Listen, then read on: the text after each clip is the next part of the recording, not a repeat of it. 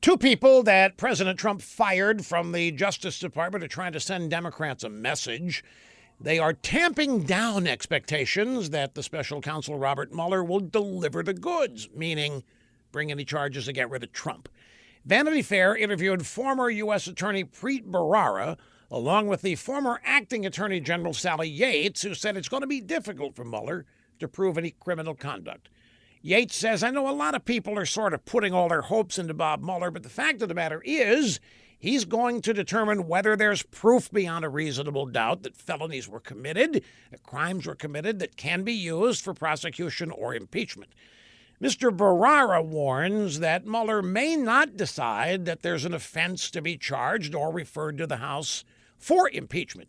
Now, if that turns out to be the case, Bharara says he'll respect that decision, and people who are on one side of the fence should respect it too.